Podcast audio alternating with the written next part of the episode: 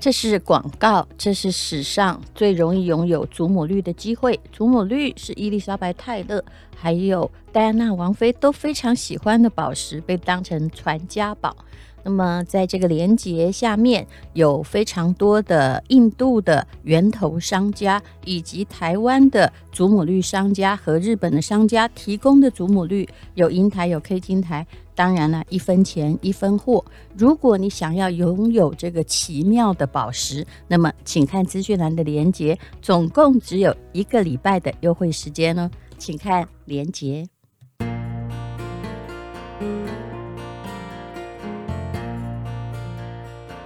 今天是美好的一天。欢迎收听人生实用商学院，欢迎收听黄大米哈拉王。今天黄大米呢，他又跟我说，过年前有没有空啊？他要来这个自白，说要从我身上学到的事情。我其实觉得很奇怪。跟了我，除了学坏之外，还能怎样？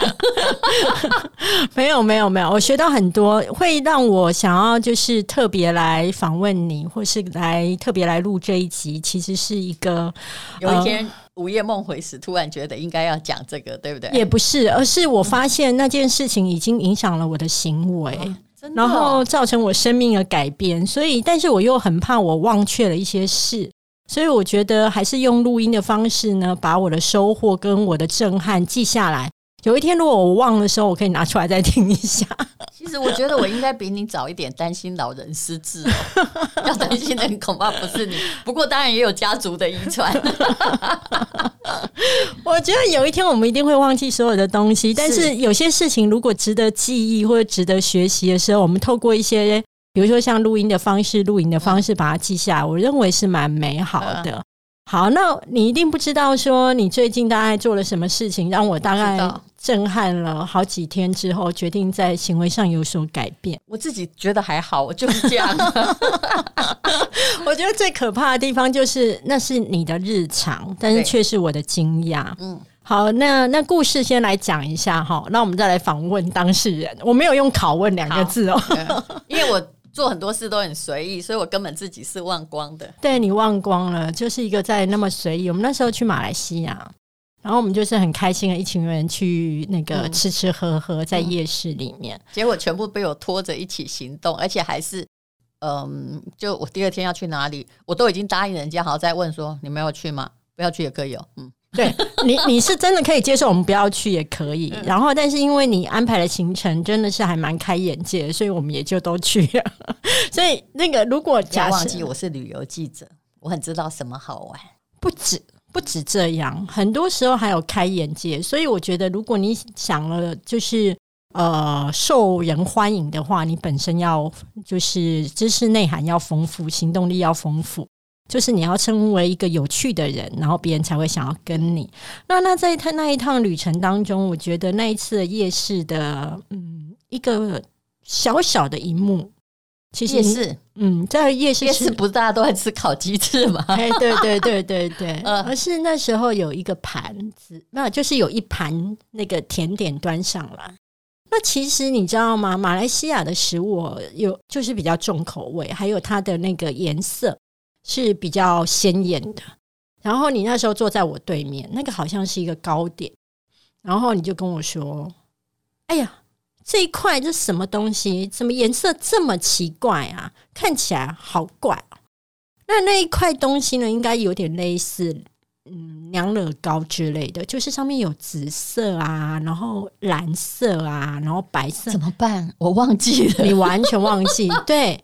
就是你完全无意识，你只是觉得说它长得真奇怪，对，然后你就讲了这一句，然后我就讲了一句说，那就不要吃啊，嗯，然后你就说就吃吃看，不然呢？这，然后大小姐你居然就把它拿起来吃掉了耶，然后你就说很难吗？这正常人都会这么做，才不会，然后你就说嗯。口味还可以，然后我看到那边的时候，你知道吗？你这一幕大概我回到台湾之后，我还讲给我同学听。嗯，我我大概震撼了三天吧，我一直在反思一件事情。你面对那个陌生，嗯，面对那个奇怪，嗯，一般人的态度大概就是跟我一样，嗯，那不要碰嘛。啊，我们就去。你们真的正常人是这样吗？我以为我正常哎、欸，我觉得你一点都不正常。哇，这长真奇怪，怎么长那么难看？然后就说，嗯，那就试试看呗。嗯、对，你就觉得那就试试看。可是我觉得大部分人都会跟我一样，觉得那个危险、恐惧、未知，那不如我们就选择那个熟悉的、安全的，至少吃起来没得没失的。可是你会觉得。它很怪，那我要试试看。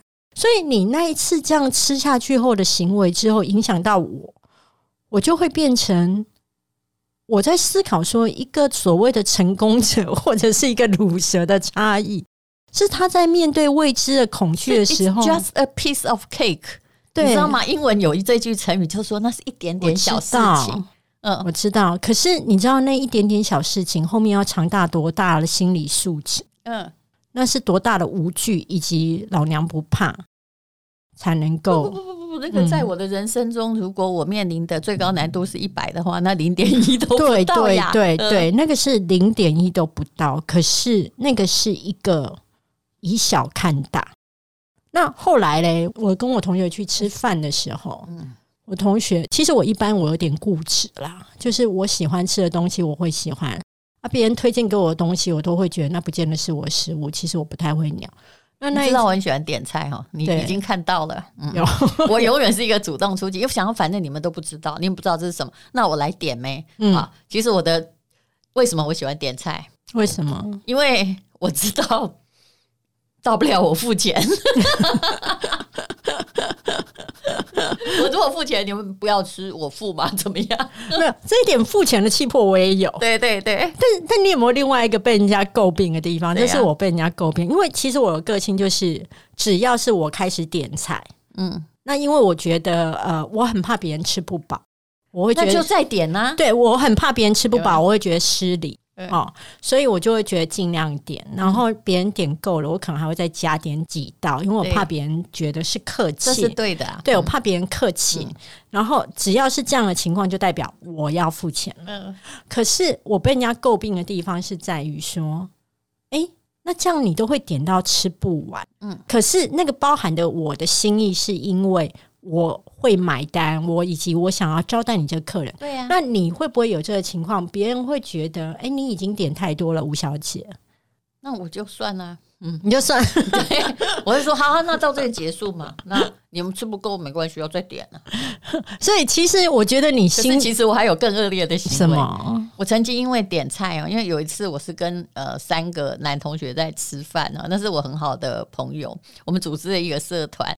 就最后吃我点菜，发现他们怎么男生吃那么少？后来我竟然强迫大家猜拳，干嘛？就输的人就要把它吃掉，吃一口，这个这个跟罚酒一样。我懂。可是他们一概认为那是他们吃过最愉快的那顿饭，因为饱到不行，快吐了。可是还一直不想猜输，你知道，很有娱乐。我觉得对啊，就是那个娱乐性很高啦。然后你知道我在马来西亚还有另外一件事情，就是说，其实那个我在书里面看过你这样写，然后你在演讲上面又提到一次，嗯。然后我觉得很值得跟大家分享。你发现我演讲不用打稿，对不对？呃，不止这个啦，不止这个。但是其实那个是有几十年的功力，嗯，一切都是练出来的。我们看一下那个 VCR，几十年前的吴淡如，没有啦，就是嗯，你在念呃法律系的时候，嗯，你说你自己很像是一只蝙蝠，哎，你就是充满了呃文艺气息，哎。非常像是那个中文系的女生，我当时感觉我是个误入丛林的小白兔。对，嗯，对。嗯、但是等到你去念中文研究所的时候，嗯，你又精明市侩，哎、欸，不能讲市侩，应该说精明实际。讲道理，对，我会比如说在上什么三百年学术史的时候，嗯、会跟学长说，我觉得你这样讲完全没有逻辑，因为我带着法律系的逻辑去。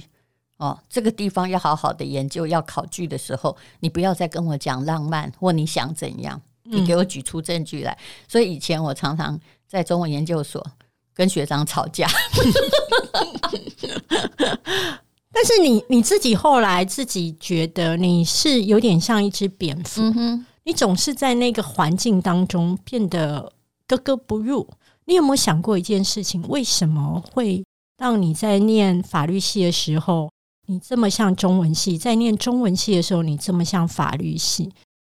嗯，就是因为其实我本来就是想要去念文学院，我也是临时改变了我的第一志愿才念法律系嘛。嗯，嗯，所以我心里其实发现法律很无聊的时候，我是不甘愿的。何况我本来就会写文章。我高中的时候，当时我在贴补生活费，我高中就在写稿了，嗯，就在一直投稿报社。所以到法律系的时候，我觉得这些人怎么言语这么乏味？我跟你讲真的，嗯嗯，所以我就会变得在法律系啊，我会自己一个人跑到台大后山去摘那个芒花，插在宿舍里，大家觉得你这个真真是莫名其妙的一个神经病啊！然后那时候我每天哈。都在看小说，是 一样嘛？要六不是人家看六法全书，你在看小说，我都是考前台抱佛脚啊。嗯，嗯，那你们，那我我要问你喽。嗯，你有过在哪一个情境或哪一个阶段当中，你觉得你不再是一只蝙蝠，而融入了那一个环境了吗？哦，我是蝙蝠，但我完全融入那个森林哦。你看我在商学院的时候，因为我是自由业者，其实我。当时也没有做生意，嗯，但是我非常融入呢，嗯，我觉得哇，这片新天新地，新的森林真是太好了，所以我就尝试跟那些狼啊、猪啊、老虎啊，就是交朋友，哎，去学习他们的长处。嗯，其实我一直是蝙蝠，嗯，一直到现在，我也觉得在生意场是蝙蝠，我在文青也是蝙蝠，我像文青吗？没有啊。文青后来都自己变变啊，我不会，你放心。嗯，我也觉得你一直是蝙蝠。后来你就发现你就是蝙蝠啊，那蝙蝠就是蝙蝠啊。嗯，可是蝙蝠会不会很孤单？不会的。嗯，伊索寓言是错的。蝙蝠它天生就是一只蝙蝠。嗯，如果这只蝙蝠必须吸血的话，那也是它的维生要素。嗯嗯，还好我不算吸血蝙蝠。OK。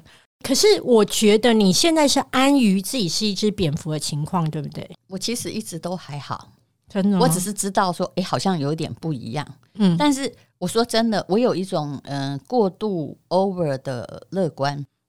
我 你知道吗？就好像你说那个蛋糕怪怪的，然后说哎呦，这怎么长成这样？然后现在还继续把它吃下去。我觉得你们不正常。我觉得我是正常的，你是正常的。我，我觉得我，我最大问题就是，我从来以为我是那百分之八十，后来发现以八十二十原则而言，我不是。原来我是二十，可是我一直以为大家都跟我一样。如果今天是，是一种很好的乐观，如果今天大家都跟你一样，我在想，大家应该都考得上台大了吧？我觉得你在那个勇于尝试的部分，真的是。让我非常的赞叹跟佩服。我有跟你讲说，我的勇于尝试，我只有一次。其实到了现场，我有点后悔嘛。哪一次？我应该没有讲过，对不对？没有。你有没有听过有人跑进那个水族箱，而且是在以前士林的海生馆的水族箱里面，鲨鱼的水族箱里面去喂鲨鱼？什么意思？是你吗？我真的跟你讲，是你吗？对，这你跑进去鲨鱼的水族箱喂鲨鱼，那时候你那时候是想自杀吗？我可以跟你讲，那时候海生馆不知道叫我可以帮忙宣传一个什么东西，我跟他说好，我说可是这样很无趣，哎，没有钱了，我自己讲的，因为那时候我刚好考上那个嗯潜水的执照没有很久，我觉得应该要做一个有趣。我说哎，我一直很向往哦，梦里有个画面。我在喂鲨鱼，他说我们有鲨鱼，而且我们真的有鲨鱼喂养员。你要听这个故事吗？很精彩。其实我一定没讲过，对不对？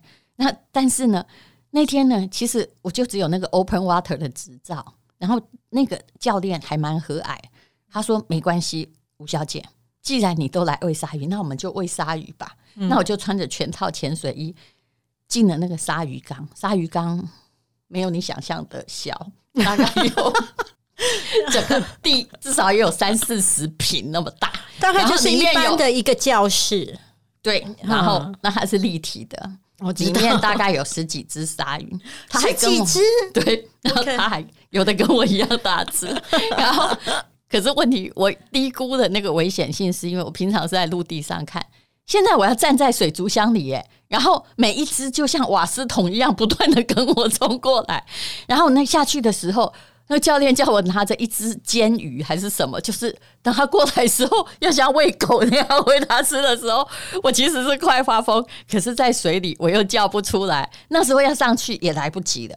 然后那个教练当然他有在旁边保护我，在那边看着，对不对？可是其实那时候万一我被攻击也来不及，我只能确定说他们都吃饱了。然后他们吃饱到那教练吃饱到对你没兴趣，对，而且。不只对我没兴趣，对我手上挥舞的那条鱼也没兴趣。结果后来他们发现我很有趣，于是呢，你知道在水里看大白鲨是不一样的。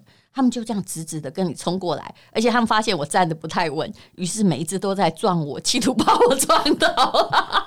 你看到的是一个立体保龄球的，就是有 一堆鲨鱼想要来把我这吃皮子撞倒。后来真的喂了二十分钟之后，那时候还有个报纸，因为要帮人家宣传派来，他其实是想要拍拍这个人到底有没有血流五步，这样我就被鲨鱼吃掉。还好我非常平安的，过二十 分钟我就跟，但我还是有撑了。二十分，我就跟教练说：“呃，我要上去了，他们不吃，然后我就走了。好好笑哦，简直劫后余生。这样，这个跟甜点比起来怎么样？就是更大胆啊，更猛啊！你胆子真的很大。很大。你既然已经提到你的胆子很大，那我就要来问另外一件事情。有一次，小熊要去比赛钢琴。”然后呢，那个影片上面啊，小熊看起来就是一副很紧张。嗯，那你就会觉得说，这这怎么会僵硬到紧张到像个小木偶一样？对，然后好好笑哦。对，然后同学在那边鼓励他，然后他只会点头，一直说好，你就会觉得完全不理解。然后我就讯息你跟你说，嗯，我说其实我可以理解他。嗯，我说因为我自己也是一个非常容易紧张的人。嗯，在。任何比赛或什么东西的时候，一开始的时候，我会整个会僵硬到不行。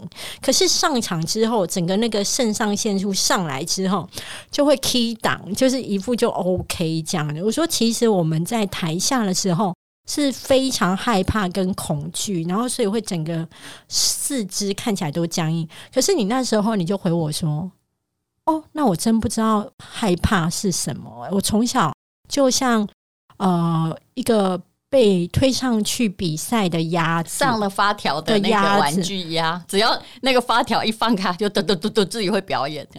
所以你从来没有过害怕吗？因为我太早被训练，因为在乡下嘛，山中无老虎，老鼠就称大王。所以我从小大概三年级，我还记得那个老师，对，他就把我从班上叫出来啊，然后用脚踏车载着我去到处参加比赛，嗯。那身为一在乡下，我国语算标准了，嗯，到现在也很赞。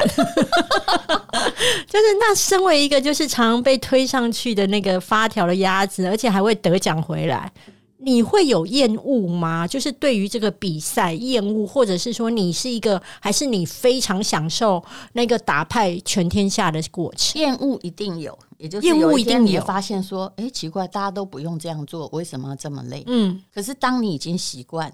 你不这样做的时候，会觉得失去了什么？所以我很知道，人养成一种自我的惯性很重要。所以我每次听到哈，比如说黄大米跟我说他答应了一个演讲，然后紧张了几天，我说你这个不要跟我讲，我无法体会，因为我觉得不可思议。对我而言，你叫我讲五小时也一样。当然啦，要叫我讲五小时不容易，我也可以。价码要很高，肯定有内容。是这个价码，应该目前还没有人能付，所以我们待会就来讲两小时。我我觉得我很难想象，就是说你在你心中去面对比赛或上场都没有恐惧过。那请问一下，其实你以你的个性，某种程度上，其实你不是一个那么喜欢社交的人。对，但是其实。呃，写作是一个孤独的，嗯，那也很适合你的个性。但我觉得做电视台不是、欸，哎、啊，电视台是一个乌乌压压的产业，它永远都要跟很多人接触，而且镜头一开的时候，灯一亮的时候，你的家里今天不管是发生死亡或发生什么任何事的时候，你都是要笑着继续主持下去的。完全确定了，对。那请问一下，小姐，你一开始在主持电视节目的时候，也都完全无惊无惧，甚至也没有任何情绪吗？我没有情绪。我要工作的时候情绪不多，但是我知道我第一个节目大家都忘记了，我也忘了它叫什么名字，是一个政论节目。政论节目，而且那时候刚好你可能还在念国中呗，因为呢那时候我一定要说国小，并没有、嗯。那时候因为媒体开放找不到主持人，所以他们就给我做一集六千块，叫我去做一个某一个台，那个台早就倒了，连名字我也不记得了的政论节目。那后来呢，我就请当时我唯一有电视制作的经验的朋友帮我看看。那我已经觉得它是个 life，你看那个挑战有多大，嗯、所以你要控场就控得很好。然后，呃，第一集讲完之后，其实我觉得我就用以前参加演讲比赛的方法来讲，我已经觉得我表现不错。然后我就打电话问我、那个，你真的是一个百分百乐观主义的人呢？对的，嗯。因为我看不见自己的缺点，这也是个好处。因为你如果一看见自己的缺点哈，人最可怕叫做自卑跟自怜，你就完蛋了。我觉得这里要画荧光笔。如果你看见自己的缺点，然后你就会自卑跟自怜。还有自恋总比自卑好。OK。然后我问他的时候，你知道这个同学，我就觉得说以后哈，我其实不会打击菜鸟，就从这里学来的。他就跟我说。你现在哈好歹已经刚刚成为刚刚哦，刚刚书开始畅销，你不要哈去电视圈抛头露面。嗯，第一呢，你没有很好看。天哪，第二呢，呃，我一看就知道哈，他们呢应该是花不到钱请有用的主持人，所以才来找你。你赶快辞职吧。今天晚上我真的有难过的五分钟。其实大概有三十分钟吧，我又一直在想做的第一集的 live 天哪，你会难过三十分钟，真的很难过。一般人会难过八天。那年我只有二十九岁，嗯，然后 然后第一次做第一集，我那时候就在想说，我要不要听我那个朋友的话，说我没有天分，然后打电话给那个制作人那位大姐说，I'm sorry，你第二集找别人吧，哈，我不要。可是我那心里，你知道，人还是要相信直觉。我那时候心里觉得怪怪的，好像这样做不对。于是呢，那三十分钟，我马上自己转念。你知道我对自己厚脸皮的说些什么吗？我对自己说，主持其实也没什么难，对不对？哦，主持界呃也没有说一定要好看，现在不是在选美，对不对？啊、哦，呃，眼睛不会太大也没关系嘛，哈、可是呢，你想想看，你就当上一个主持补习班好，虽然你已经 online 了，可是呢。啊！别人付你六千块，还让你上补习班，请问有哪个补习班是不付钱还有钱？既然他都不怕了，我就做下去呗。所以我就从那个节目开始做起，我没有辞职，我没打那通说我不干了的电话。后来我一做做了二十年，每一个月都有节目，就是不间断二十年。那我问，一直做下去，然后后来才离开。这个时候的你，其实是觉得我就是要继续试下去吗？可是你知道，继续试跟上手有一种吞吐到那一种像呼吸一样的程度来了，它是不一样的。嗯、那你大概从那种一直试的心情，到一种觉得上手上手的感觉，花了三年。哦，你花了所以你看我脸皮有多厚？这三年来都在骗钱。哎、欸，竟然有人三年给你上三年补习班，你其实是知道自己并不是说真的很幽默或者是很好笑，你只是讲得出话来而已。竟然有一个又节一个的节目找你，我那时候状况就是太好了，都上当补习班。我后来第一个得到那个已经大家都忘记了，反正得过金钟奖提名了很多，是我又出离开那个政论节目之后啊。我接了一个种花的节目，哎，我在出外农村曲，农村曲，对，我就想说你找我当农村曲很怪，但我一想说，其实去看看花也不错，我又来了。就我们做的第一集节目，在访问那个老眷村的北北呀，因为为什么他们要找我？我可以跟你讲，因为我会写稿，嗯，我的专长跟你差不多，对，就是我会写我要讲的稿子，这样他是不是可以省一个人，嗯，的人力？因为当时的电视台。成本都很有限嘛，啊，拿到牌照他们就开始做了。所以我们的第一集节目哈，我是个菜鸟主持人，那个导播是个法国刚回来的菜鸟导播，我们两个人竟然可以被提名，你看有没有很厉害？所以这就是虽然没有得奖，但是是天赐给你的，就是说来吧，你看也没有真的很没天分啊，嗯。所以这三年来当中，你不断的成长，你觉得这当中让你改变最大的，比如性格上，像我以前在采访的时候，我的主管都一直觉得我很有趣，但是呢，我也觉得你很有趣。对但是你知道，只要他要觉得那个新闻要做到很有趣的，他就派我去。嗯，我告诉你，那瞬间我都快要不有趣了，因为你自己平常觉得很有趣，跟你的任务是要把这条新闻做到很有趣。那其实是不一样，你突然就会有压力了。那我要问你，这三年来的时候，什么东西是让你觉得你自己在这三年当中改变？是比较大的，比如说是本来的呃比较不喜欢社交，还是你会觉得你自己原来不是那么幽默什么之类的？我本来就不幽默啊，而且我到现在还不喜欢社交。你可以看到，就是我大部分做的事情还是一个人面对电脑或者是怎么样，我连打电玩都可以破关呢，而且不是组队的，我没有很爱组队哦。但是这个问题在于，就是说哈，其实主持界让我学到一件事，我从小反应很快，而且有时候。会遮不住，然后所以大家觉得我多话，对不对？其实那是天性。我小时候就常在学校里面，因为老师说了一件事，我就跟老师说：“老师，我觉得不是这样哦。”或者是“老师，我还有另外一个想法。”但因为我意见太多了，有时候就会被罚站，对不对？嗯。我发现主持有这种快乐跟自由，你控场，而且你还可以讲你要讲的话，说出你不一样的观点。是因为这样子，当然他的钟点费也挺高的，所以我就这样做了下去。嗯，你刚刚讲说可以讲你要讲的话，可是其实我观察到了你，其实很多时候大家只看到说你的口才很好啊，甚至可能讲话也犀利，反应快。对，要跟我打辩论赛会输的，对，相信一定会，而且我不会带脏话，你一定要相信。嗯、对，这个就是我就要问的就是这件事，就是我发现。你从来不会呃轻易的去讲别人不好，或是讲呃不好听的话。嗯，你觉得他诈骗集团？对 对，你觉得是因为在这个电视台的生态当中，你知道多说了负面的话，或多说了评论了谁的话，对，会造成麻烦？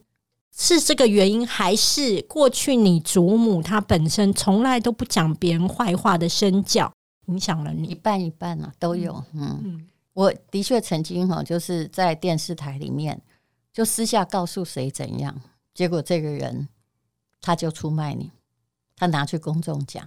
那甚至也有我私下不小心说了谁怎样，结果他真的拿去那种八卦节目讲，你知道吗？我懂。所以我突然发现，说话真的不能随便讲。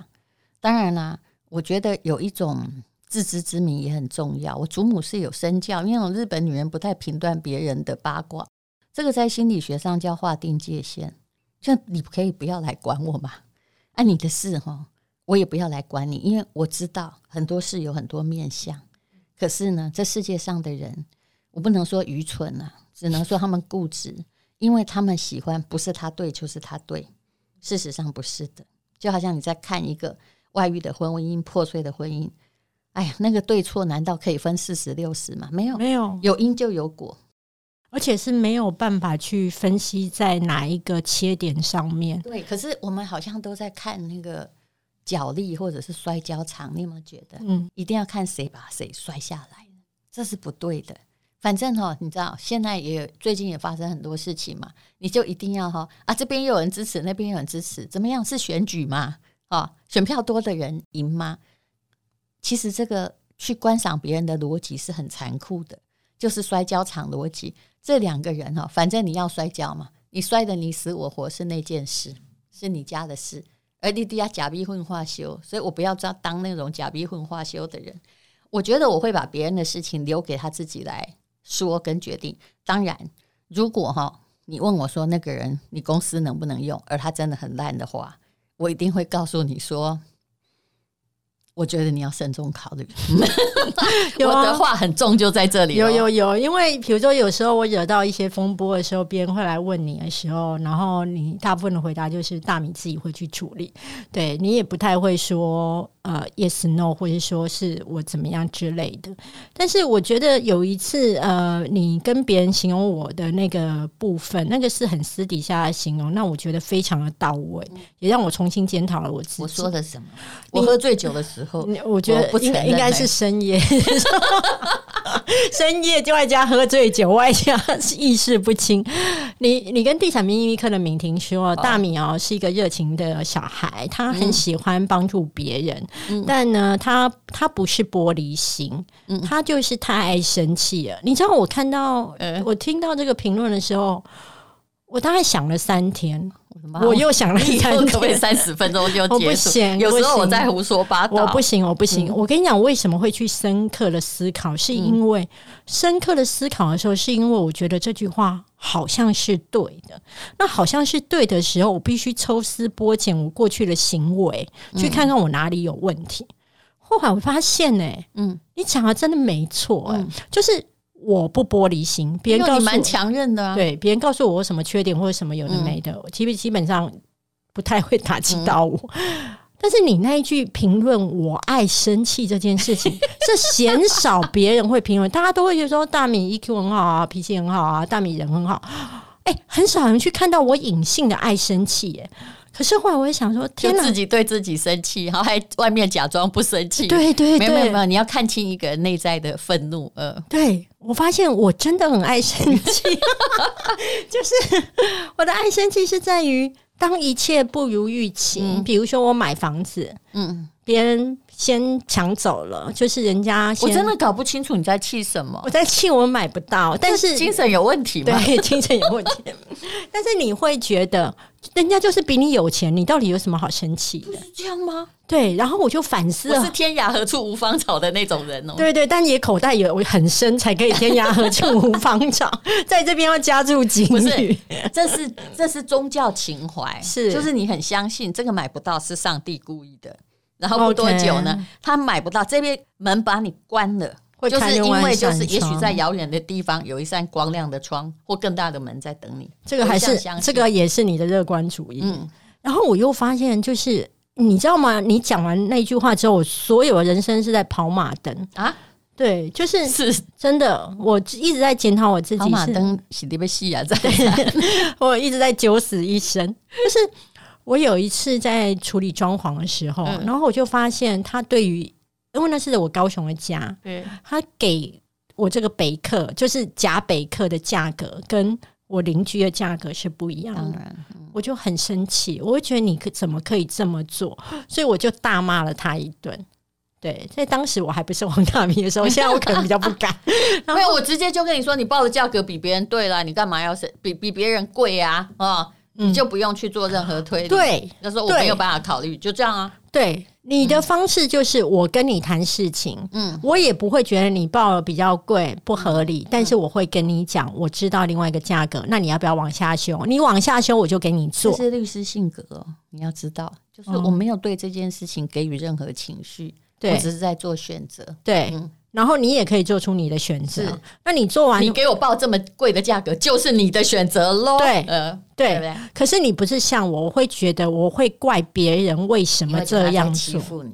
对，我会觉得他在欺负我。那你不接受就好了。嗯，对，所以我我后来发现一件事，就是对你而言，处理那个情绪、处理那个心情都不是那么重要的。看那件事是不是重点？对，因为你没死过。我没死过，那你死过很多次吗？就也蛮死过，但我不想重复。像我生孩子的时候，真的是啊，打到三线抗生素，然后嗯、呃，差点死了，然后嗯、呃，所有身体的水都在血管外面，那个是会中风的，嗯，然后非常痛苦，在肉体上也很痛苦，又在发高烧。我那时候哦，就是我就说我唯一的祈祷就是神啊，请你以后让我康复，让我觉得这一切都还是有意义的。所以其实我死过。嗯，那时候我都知道，我都快要死了。然后，但是呢，你知道那个信念就是，呃，如果你活着，死了就算了嘛，没。然后，如果你活着，你也知道这一切是有意义的。这句话真的很好。嗯，好，那节目的时间差不多。虽然我还想要问了你很多东西，没关系，你可以继续聊。我可以再问你一件事吗？没关系，我们下一集好吗？可以，可以。根据人生实用商学院法则。二十分钟已经超长，现在还更长。哎、欸，可是我告诉你哦，很长的啊，那个重复收听数啊，可以拉到五到七次以上。没关系，Okay. 我其实根本忘了数据这件事。那我心中记得，我们这就是我们的程度的差异、嗯。我们好像并不是很需要那个次数。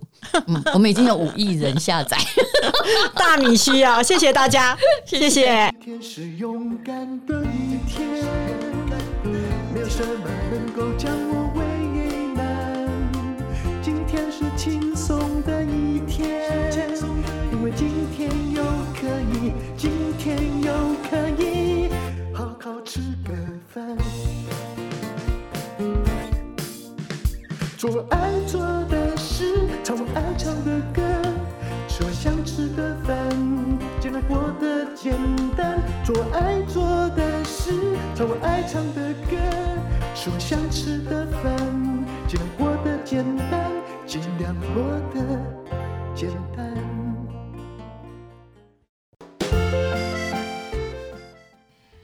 Hello，大家好，这是广告。最近我跟蔡淇华老师，他是。全台湾最会教作文的老师，如果他是第二的话，很难有人自称第一。他是一位英文老师，他也待过广告公司。最会教作文的意思就是，他教过的学生都是各大文学奖首奖的得主。就算很不会写，突然一点就通，也会写了。任何持续的成功都需要方法论。其实我是没有方法论，我就是喜欢写。但是蔡淇华会教你某一些套路。好了，我们现在有两个课程。第一个课程是好文案就是你的印钞机，从自媒体到电商，还有你。自己啊，要写任何的短文，要引人入胜，是有一些写作技巧。总共教你二十多种技巧，我也会教你七种，在写文案的时候避免大家犯的错误。那么这个课程的优惠价呢是二二八八元，原价是八千八。还有一个课程，如果你要临时抱佛脚，非常重要，也就是小孩不会写，可是一零八课纲还有各式各样的作文，作文的分量越来越重，怎么办呢？叫做轻轻松松满级分。现在已经有将近三千个同学加入。如果你是要会考、学测、国考，现在啊就开始哈，就算。你现在复习了三堂课，我相信你考试的时候啊，有头有尾，知道怎么呼应，一定会有分，不会像大家一样，很多作文都干脆零分就出场了。那这个早鸟架呢是三五折，原价六千八，现在是二三八零啊。还有一个好消息是要告诉你啊，你要课程要收看，因为是在 PPA 台湾第一大平台，所以一定有品质保证，可以永久收看，也可以跟同学朋友。一起看，当然写作是蛮个人的事情。那么两堂课如果合购，也就是有人要参加考试，有人想写好文案的话，早鸟价格又有八八折的优惠。